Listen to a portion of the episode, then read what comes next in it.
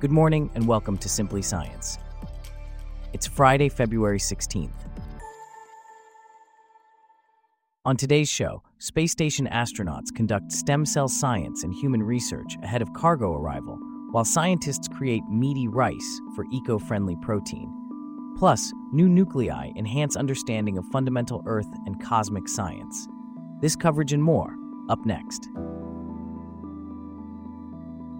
I'm David and you're listening to Simply Science.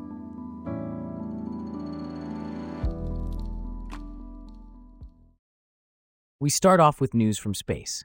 A cargo craft carrying nearly three tons of food, fuel, and supplies is en route to the International Space Station, with docking expected early Saturday. Meanwhile, the expedition's 70 crew members have been busy with stem cell research, heart rate data collection, and eye exams. Here to discuss this further is Bella, a correspondent for Simply Science. Can you tell us more about this cargo craft and its journey? Certainly, David.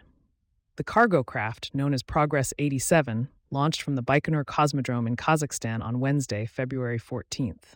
It's now on its way to the International Space Station and is expected to dock on Saturday, February 17th.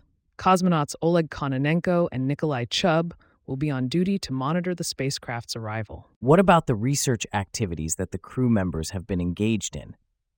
The crew members have been involved in a number of research activities. A significant part of their day was spent on the mesenchymal stem cells and microgravity induced bone loss investigation, or MABL A. This study assesses the effects of microgravity on bone marrow stem cells. NASA astronaut Loral O'Hara and JAXA flight engineer Satoshi Furukawa collected biocell samples in the morning and KED. And NASA astronaut Jasmine Moghbeli continued the work in the afternoon with assistance from ESA commander Andreas Mogensen. What other research activities are they involved in? Mogensen also spent part of the day photographing plant microbe interactions in space Petri plates.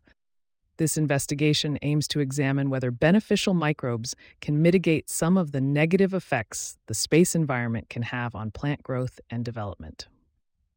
In the afternoon, O'Hara conducted activities for the CIPHER investigation, which included the collection of heart rate data and an eye exam. CIPHER is a total body approach that examines how humans adapt to spaceflight. What about the Roscosmos segment of the crew?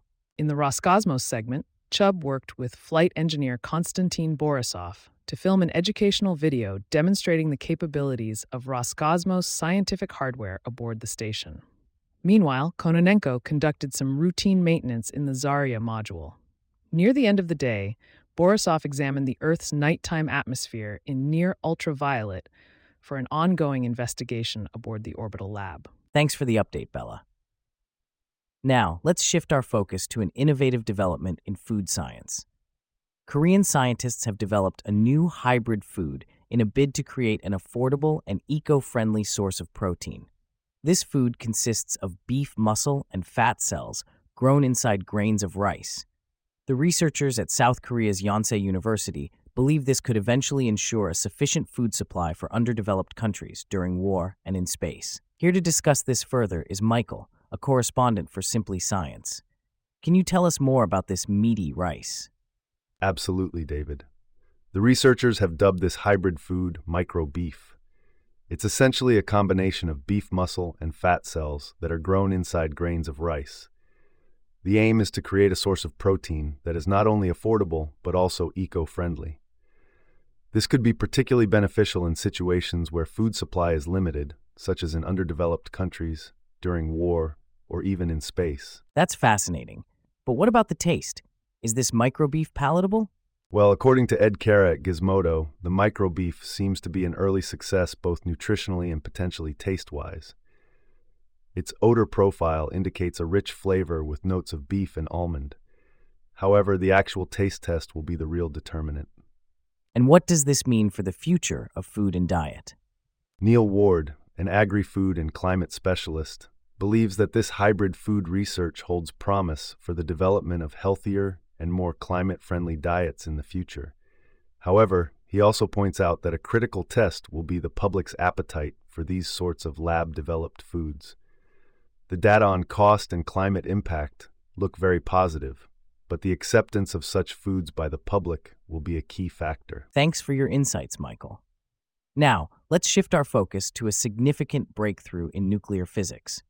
An international research team at the Facility for Rare Isotope Beams, or FRIB, at Michigan State University has created five new isotopes, bringing us closer to understanding the processes that occur in the stars.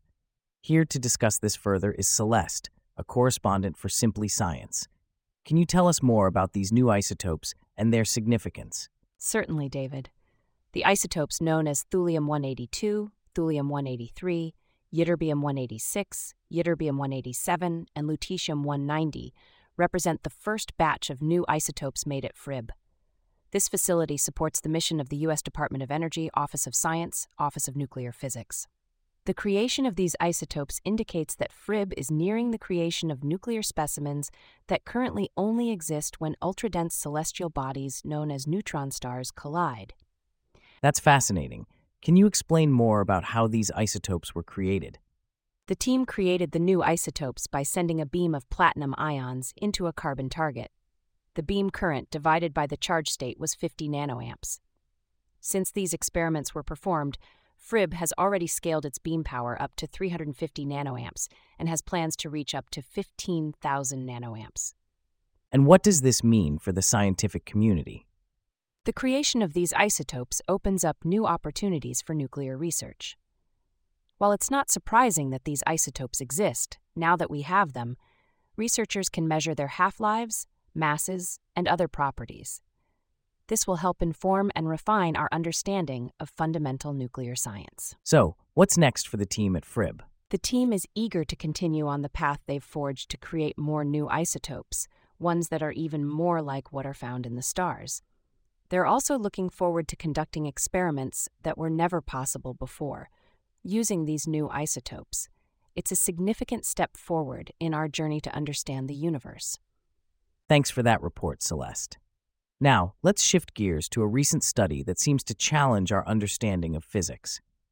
Scientists have found that human sperm and single celled algae seem to defy Newton's third law of motion with their unique movement through viscous fluids. Here to discuss this fascinating discovery is our correspondent, James. Can you tell us more about this study and its findings? Certainly, David. The study was conducted by Kenta Ishimoto, a mathematical scientist at Kyoto University, and his team. They investigated the non reciprocal interactions in sperm and other microscopic biological swimmers to understand how they move through substances that should, in theory, resist their movement. Could you explain what Newton's third law of motion is and how these cells seem to defy it? Newton's third law can be summed up as for every action, there is an equal and opposite reaction. It signifies a symmetry in nature where opposing forces act against each other.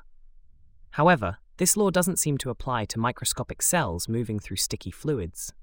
These cells move in ways that display asymmetric interactions with the fluids that surround them, forming a loophole for equal and opposite forces to skirt Newton's third law. Interesting. And how do these cells manage to move through these viscous fluids? Both human sperm and green algae, Chlamydomonas, swim using thin, bendy flagella that protrude from the cell body and change shape to drive the cells forward.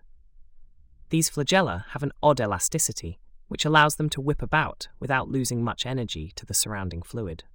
The researchers also derived a new term, an odd elastic modulus, to describe the internal mechanics of flagella. What could be the potential applications of these findings? The findings could help in the design of small, self assembling robots that mimic living materials. The modeling methods used in the study could also be used to better understand the underlying principles of collective behavior. That's certainly something to look forward to. Thanks, James. And on that note, we wrap up our stories for today. Thanks for listening to Simply Science. We'll see you back here tomorrow.